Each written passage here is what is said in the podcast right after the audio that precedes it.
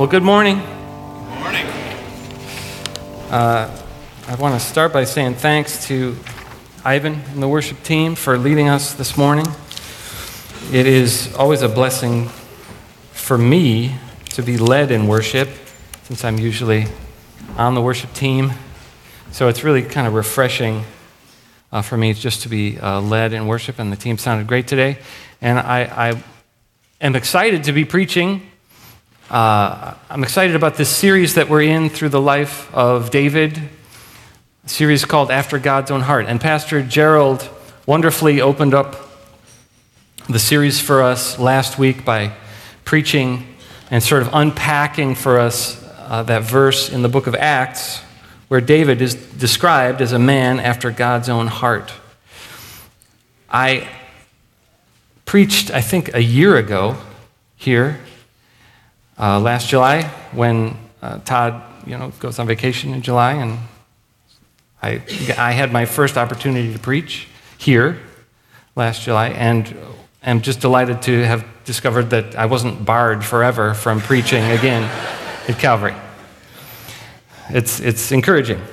And all the other cool thing about July is we do this cool thing where we, we give the children's ministry workers the month of July off so they can have a much needed break, and it gives our kids a chance to come up for these family services that we have all month. So, welcome, kids. Uh, I think this is a great, great thing that we do. I, I'm all for it. However, it does put me in the very delicate position this morning of having to try to figure out how to preach the story of David and Bathsheba in a family friendly way. Some well meaning friends have suggested that I might take the VeggieTales approach, employing the metaphor of the rubber ducky, which is not entirely without merit, but uh, I don't think it'll come to that uh, because we'll see that the the main point that we're going to take from the story is not found in the sordid details of chapter 11 of 2 Samuel, but rather in the, um, the exchange that happens between David and the prophet Nathan in chapter 12, which is where we're going to be spending most of our time. So, why don't we grab our Bibles, pick up a Bible. If you didn't uh, bring one with you, there are Pew Bibles in the rack right in front of you. Turn to 2 Samuel chapter 12.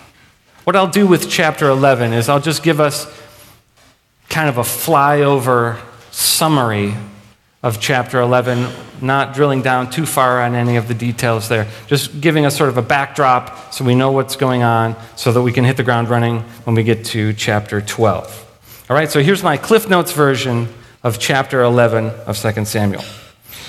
The Israelite army is off fighting a war. King David is at home in his palace. One afternoon, he goes out for a stroll on the roof of the palace. He sees, he looks out, he sees a woman bathing. She's very beautiful. He sends someone to find out who that is. Comes back with the information that this is Bathsheba, the wife of Uriah the Hittite. David knows who Uriah is because Uriah is a well respected, high ranking official in David's army, kind of part of David's inner circle. So David really knows him. But this doesn't stop David from having Bathsheba brought to him.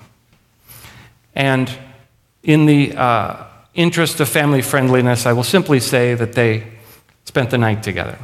And then in the morning, she goes home. David thinks that's the end of this whole affair, except for Bathsheba soon discovers that she's pregnant with David's child and sends word to him to let him know that. And so David comes up with a plan to cover up what he has done and to make it appear that Uriah is the father of this child he does that by calling Uriah home from the battlefield and saying to him, Uriah, take a break, relax, go home, spend the night with your wife.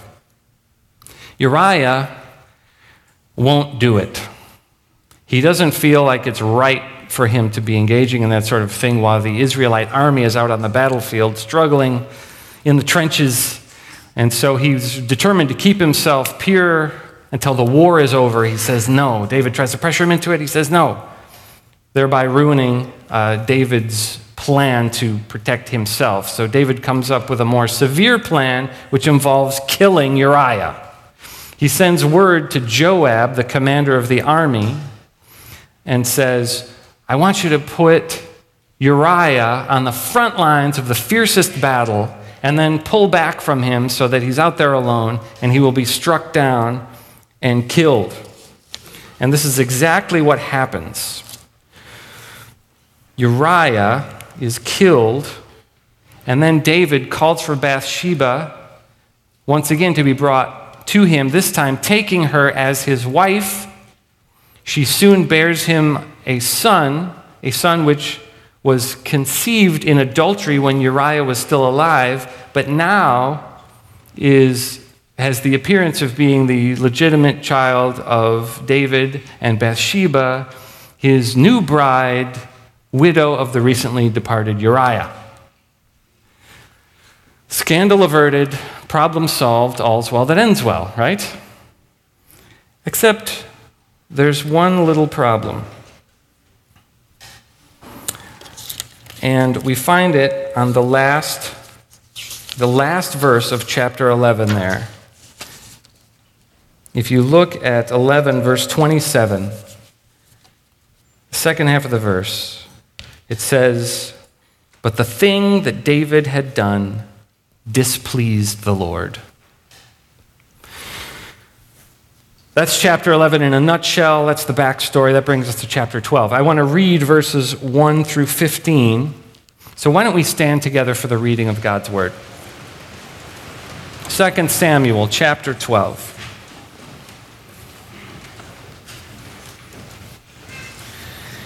And the Lord sent Nathan to David. He came to him and said to him, There were two men in a certain city, the one rich and the other poor. The rich man had very many flocks and herds, but the poor man had nothing but one little ewe lamb, which he had bought, and he brought it up, and it grew up with him and with his children. It used to eat of his morsel and drink from his cup and lie in his arms and it was like a daughter to him.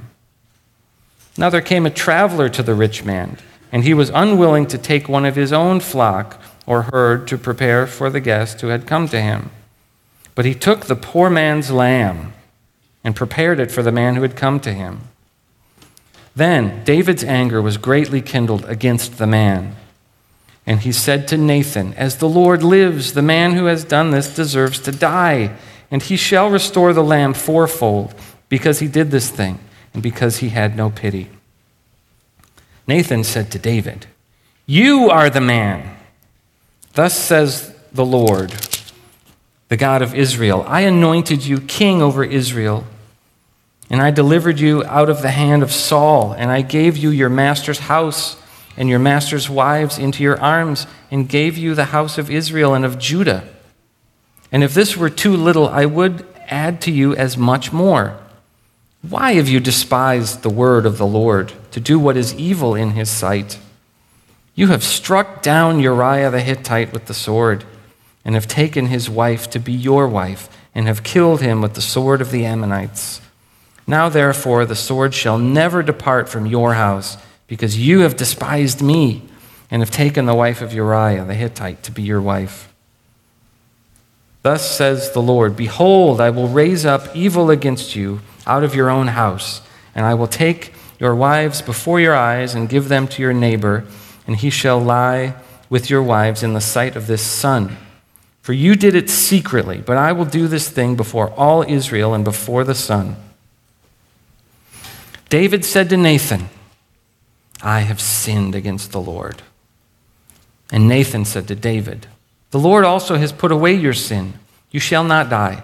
Nevertheless, because by this deed you have utterly scorned the Lord, the child who is born to you shall die. Then Nathan went to his house. This is God's word. You may be seated. So, this is a pretty dark story, isn't it? David does some horrible things. He really goes to the dark side there in chapter 11. Breaks a handful of the Ten Commandments, starts by coveting his neighbor's wife, follows that up with adultery. Then there's an elaborate plan of lying and deceit to cover up the adultery. And finally, he resorts to murder, like premeditated, cold blooded murder. That's pretty dark. The, the hero of our uh, preaching series here comes across as a pretty unsavory character in this story. This is not the behavior of a good guy, which raises for us a pretty obvious and perplexing question given the theme of our series how can David possibly be a man after God's own heart if he does such horrible things, right? I thought the whole reason we're studying David's life is because David was really good. He was a good example of a good guy doing a good job of being good. And if we want to God's favor to be on our, our lives like it was on David's life, we need to be as good as David was, right? That's how this whole thing works. But we run into a problem at chapter 11 of David's life here because we see him doing some really bad things. Things that, for most of us in this room, would, would feel like I wouldn't even be capable of some of the stuff that he did there. You know, I'm no saint, but murder? That's very serious. So, how can David be described as a man after God's own heart if he does such terrible things? The answer to that question is very simple, but it has profound implications, not only for our understanding of David's life and how to make sense out of this series, it has profound implications for our understanding of who God is and how we're supposed to have a relationship with Him. And the answer is simply this the key to God's heart is not goodness, it's repentance. The key to God's heart is not goodness, it's repentance. I looked up repent in the dictionary, not, the, not like a physical dictionary. We don't use those anymore, they're too heavy.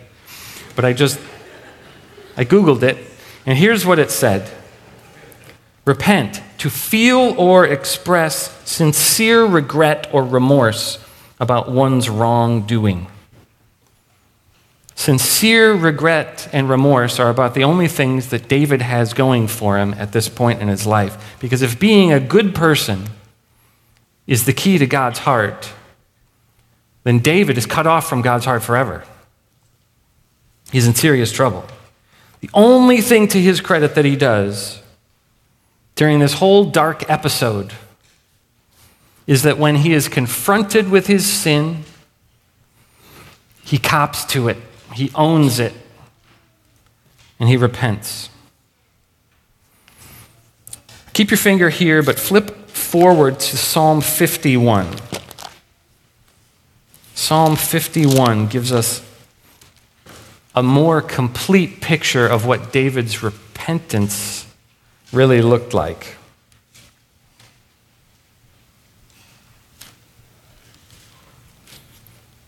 At the top of Psalm 51, there's this little description that we see. It says, To the choir master, a psalm of David, when Nathan the prophet went to him after he had gone into Bathsheba. So, this tells us not only that David wrote the psalm, it places the writing of this psalm right at the point in the story that we're looking at. This is something that David wrote as an expression of what was going on in his heart and mind after the prophet Nathan called him out on his sin. And it says, we're just going to look at the first three verses right now. It says, Have mercy on me, O God, according to your steadfast love, according to your abundant mercy.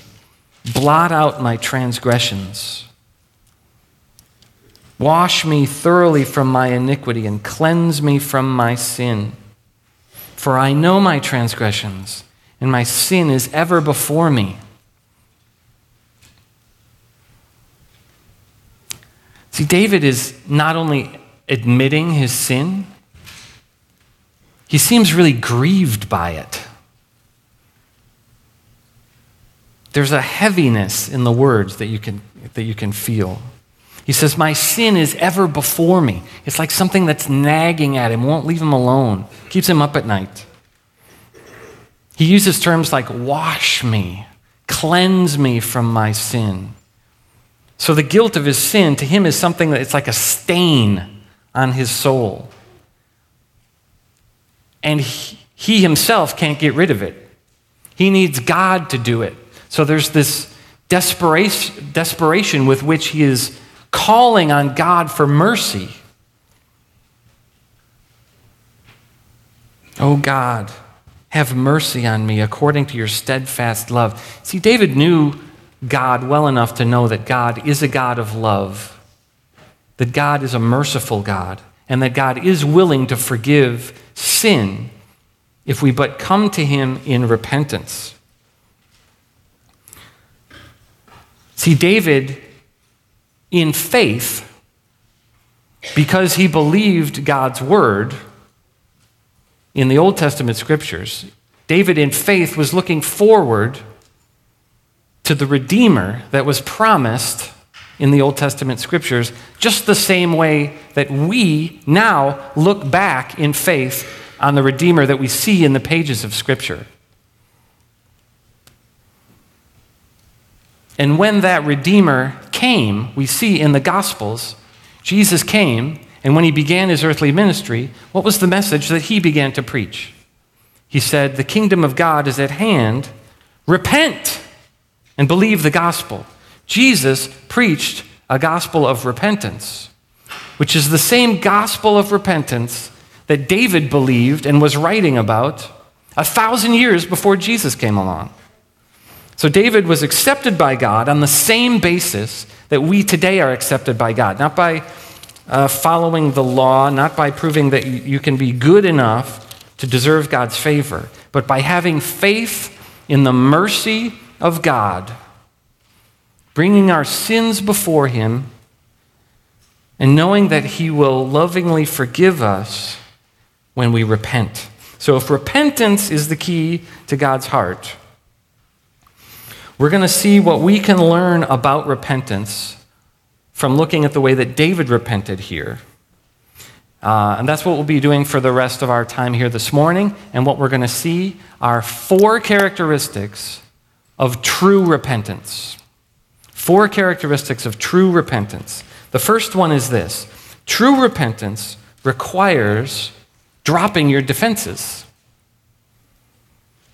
When David repents, he doesn't offer excuses for his sin. He doesn't minimize it. He doesn't justify it. He doesn't blame anybody else for it. He drops his defenses and takes full responsibility for his actions. You know, when, when, when Nathan says to him, You are the man, and he pronounces judgment against him, we don't see David saying, What? It, uh, it wasn't my fault. She shouldn't have been bathing where I could see her. She's a very beautiful woman. Have you seen this woman? This is not my fault. How, how could I resist? And Uriah, don't get me started on Uriah. I tried. I gave him an out. He wouldn't take it. I said, Go home. He wouldn't go home. I'm the king. He won't do what I said. It's his own fault. I know that my uh, version of David sounds like a bad Jerry Seinfeld impression, but just try to overlook that and just see the point of what I'm saying, which is that David was able to drop his defenses, which is something of, for a lot of us can be a very difficult thing to do because being defensive is sort of like an involuntary reflex sometimes to criticism. like any accusation of wrongdoing, and we just like bristle, shift the blame to somebody else, defend ourselves. And we, uh, that, that, that's a reflex that we need to override in order to achieve uh, true repentance. It kind of reminds me of uh, a few years ago when I, I was sick. I had a sore throat for several days. It hurt to swallow. I was worried. I went to the doctor. They said, Well, we got to see if it's strep throat. And so, in order to find that out, we need to swab a sample of saliva from the back of your throat. And so the, the nurse comes at me with this Q tip that's like a foot long and is like, open up and say, ah.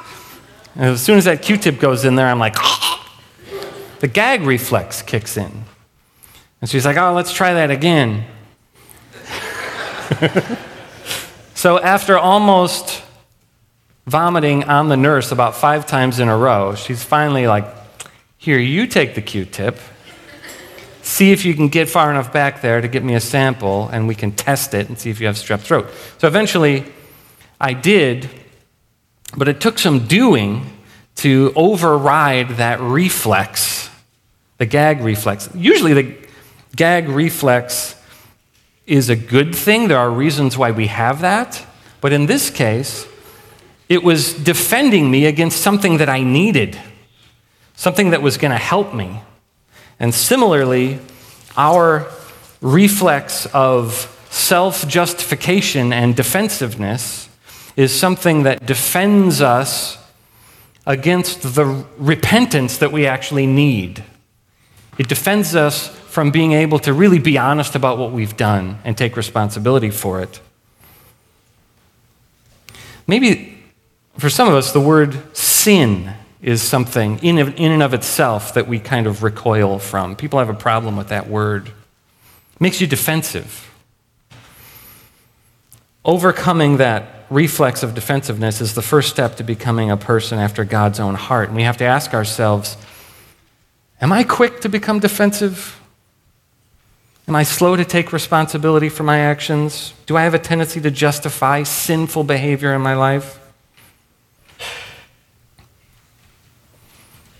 First characteristic of true repentance true repentance requires dropping your defenses. The second characteristic of true repentance is that true repentance is willing to accept the consequences of sin. Willing to accept the consequences of sin. Have you ever had somebody apologize to you for something, but you get the feeling they don't really mean it. They're just trying to escape some negative consequences of their actions. Perhaps as a parent, you have experienced this. you know where I'm going with this. I'm, Dad, I'm so sorry. I did a bad thing. I'll never do it again. All right, I forgive you. But you're still grounded. What? That's not fair. Ah, so you weren't really sorry, were you? You were just trying to get out of the grounding. Kind of casts a shadow of suspicion over the genuineness of that uh, repentance. When David repented of his sin, there were still consequences. Uh, he said, I have sinned against the Lord. And Nathan did not immediately say to him, Oh, good. Then everything's going to be rainbows and lollipops for you from here on out. It wasn't like that. He said, Yes, the Lord forgives you, you will not die, but there will still be consequences. Uh, the child born to you shall die. And here's another quick flyover summary for you. The flyover summary of the rest of chapter 12 is that that's exactly what happens. The child gets sick and dies. When the child became ill, David called out on the Lord to try to change God's mind about that. He fasted, he prayed, he was face down overnight, calling out on God. Uh, but then the child died. And as soon as David learned that the child had passed away, it says David arose and went into the house of the Lord and worshiped. The death of the child did not cause David to become angry with God or to question the goodness of God or to renounce his faith in God because he saw it as a consequence of his own sin and he was willing to accept it as such. Some of you, I'm sure, probably know who the son of Sam is. Have you heard of this guy called the son of Sam? He was a notorious mass murderer in New York City who, in the summer of 1977, killed a bunch of people, killed eight people, was caught, convicted, sentenced to multiple life sentences in prison where he still is today. But according to the terms of his plea, he became eligible for parole in the year 2002, 25 years after he was sentenced. But something happened. In 1987, son of Sam, whose real name is David Berkowitz, he got saved in prison. Somebody gave him a Bible. And he started reading it. He started to become convicted of his sin. And he repented and believed the gospel, became a Christian. And then when his parole hearing started to come around in, in 2002, he wrote a letter to the governor of New York asking to cancel the hearing. This is a quote from that letter. He said, In all honesty, I believe that I deserve to be in prison for the rest of my life. I have, with God's help, long ago come to terms with my situation, and I have accepted my punishment. Since then, every two years, this guy is eligible for a new parole hearing, and every time that comes around, he consistently refuses to pursue his release. Now, I don't know David Berkowitz personally. I've never met him. I can't vouch for the genuineness of his faith. But I can tell you that his behavior regarding his parole is definitely consistent with what true repentance is supposed to look like a willingness to accept the consequences of sin. And so we have to ask ourselves Am I willing to take my lumps when I've done something wrong, even if I'm repentant? Am I so grieved over sin that I see it as just that there would be consequences to that? True repentance is willing to accept the consequences of sin. That's the second characteristic. The third characteristic of true repentance is this True repentance is a lifestyle. We sometimes tend to think of it as an event, but true repentance is a lifestyle. We, we, we might see it as something that happened, something that we had to do in order to become a Christian, and we don't have much use for it after that. It has served its purpose. We might treat it like a, a password that we use to log in to the Christian life. But then we're not going to need it anymore. Funny thing, though, about these passwords, you tend to need them more than you think you're going to. Because sometimes your computer tells you that your updates are ready to install, or that uh, you need to restart your computer for whatever reason you weren't anticipating, and you're going to need to know that password. And if you forget that password, you're in trouble. You got to jump through all kinds of hoops in order to get yourself back to the place where you can just type in those characters that need to be there. And it's a little like that with repentance. Yes, you need it to get started in your Christian life. But you're going to want to keep it handy because you're going to have to keep logging in. because you're going to continue to sin. This is the reality of, the, of, of being a believer. You repent and you are forgiven positionally, but functionally, you still have this sin nature that you wrestle with all the time. And part of the sanctification process is that you sin, God convicts you of it, you repent of that sin, He gives you victory over that thing, and then you move on to the next thing, and God convicts you of one of the multitude of character flaws and habitual sins that you uh, commit. And so it is an essential part of the ongoing work that God wants to do in our lives. I will point out that when David came to this dark period in his life where he sinned with Bathsheba and, and had Uriah killed, he wasn't a kid anymore. He was a full grown adult who had been walking with God for years, he had risen to the exalted position of king. He was a seemingly spiritually mature person. He had written Psalms already. He had been so filled with God's Spirit that he had been written divinely inspired literature that we would read today and consider this is God's Word. This is how close to God he was. This is how far along he was in his walk with the Lord. But as we see in chapter 11, he's still capable of making horrible decisions and finding himself in desperate need of repentance. David's life demonstrates for us that repentance needs to be an ongoing practice in the life of a believer. Uh, John Calvin describes this as the race of repentance.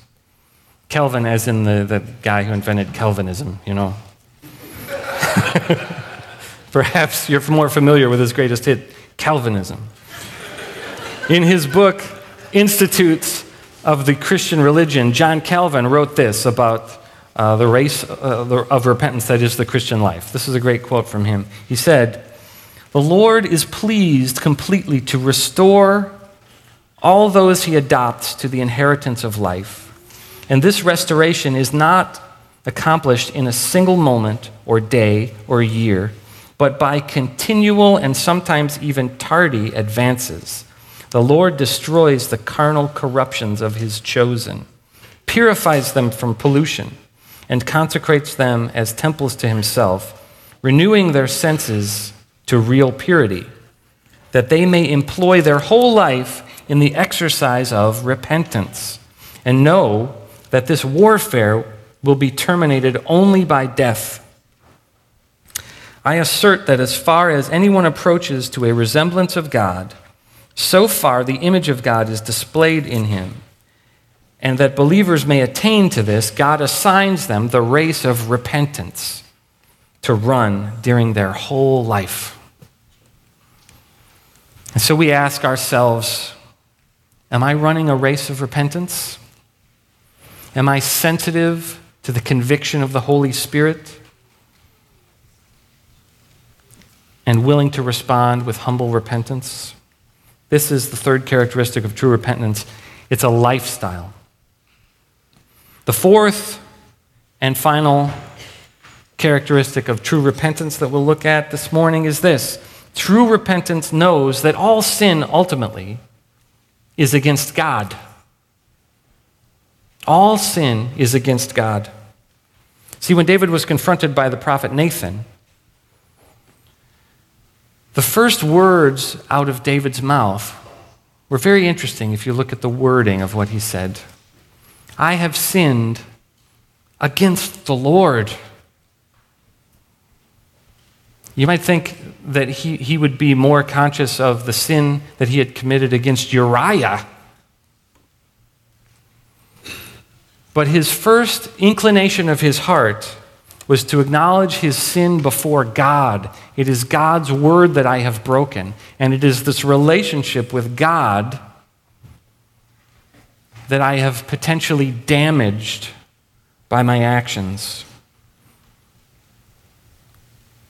To David, his fellowship with God was the greatest, most precious thing in his life. And he was grieved at the thought that maybe he had broken that. See, although that, and in that sense, although David was, was breaking and had broken uh, commandments, David was displaying here that in his heart, he was fulfilling what Jesus described as the first and greatest commandment, which is simply to love the Lord your God with all your heart. And so, this intimacy with God that David had, uh, he was grieved at the thought of breaking it. And we see that. If you're still in, in Psalm 51, I don't know if you had flipped back, but let's go back to Psalm 51. We read the first three verses. Let's look, first of all, at verse 4, which says, and, and David is, is in the middle of just like pouring out his heart to God and begging God for, for, for God's forgiveness. And he says there in verse 4 Against you, you only have I sinned and done what is evil in your sight.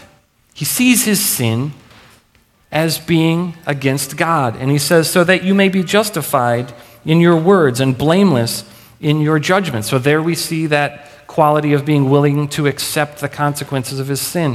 Whatever judgment you pronounce against me, God, it's right. I'll take it if it'll help to restore the relationship.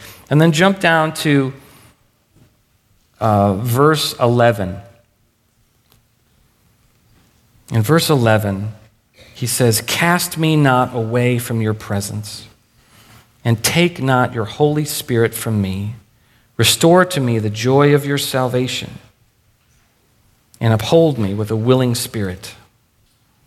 He's saying, God, I don't want to lose you. I might lose everything, but don't let me lose you. Your presence has been the greatest source of joy in my life, and I don't want to lose that. Remember, David is the one who wrote Psalm 16, which is this beautiful psalm that says, In your presence is the fullness of joy. At your right hand, God, are pleasures forevermore. David loved the presence of God. And now he's thinking, I've blown it. I've lost it. I've committed these terrible sins. And God has had it with me. And he's going to cast me away from his presence. So he calls out to God, please don't do that. Don't cast me away from your presence. And here's the good news of this whole story is that God did not cast him away from his presence. As we will see unfolding in the coming weeks of this series, that the story of David's life testifies to the fact that his fellowship with God was renewed, the joy of his salvation was restored, and he continued to walk, sometimes through valleys, but he continued to walk in the presence of God. This is good news not only for David, but this is good news for us because it says to us no matter where you're at with God, no matter what you've done, no matter what you think might be separating you from Him, no matter how far away from Him you may seem to be, the path to His presence is very simple and it's available to all of us. Maybe you've never even had a relationship with God. Maybe you've never been a person of faith and God just seems so far removed to you that you wouldn't even know where to begin. Or on the other hand, you're a person maybe who has been a Christian for a long time. You have experienced the joy of fellowship with God, but now you've come to a place where that relationship seems to be broken for, because of sin in your life, be it some huge thing that happened or some little persistent habitual sin that just makes God feel far away. Wherever you are on that spectrum, this truth is for you. The key to God's heart is not goodness. You don't need to earn your way back into his good graces. You don't need to clean yourself up first in order to get right with God. The key to his heart is repentance which means coming to Him now with the stain of sin still on you and saying, Here I am, Lord, wash this away, take it from me. I can't do that, but you can. And knowing full well that just as He did for David, He will do that for you in His mercy. This is the good news of the gospel. Forgiveness is available by faith, through grace,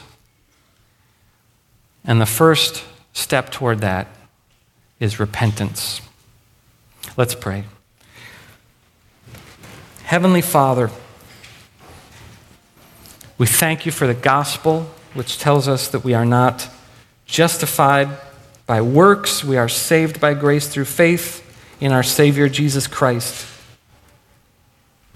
We believe that, we accept it. We ask that you would teach us to be a people who repent. Not only a people who have repented, but a people who are continually willing to repent as your Spirit convicts us of, of sin. Not only as a way of eventually getting into heaven, but also as a way of experiencing and savoring your presence in our lives now. We invite the sanctifying work of your Holy Spirit within us, Lord. We are grateful that you love us enough to do that. We praise you for your steadfast love, for your abundant mercy for your astounding forgiveness, and for your truly amazing grace to us in Christ. In his name we pray. Amen.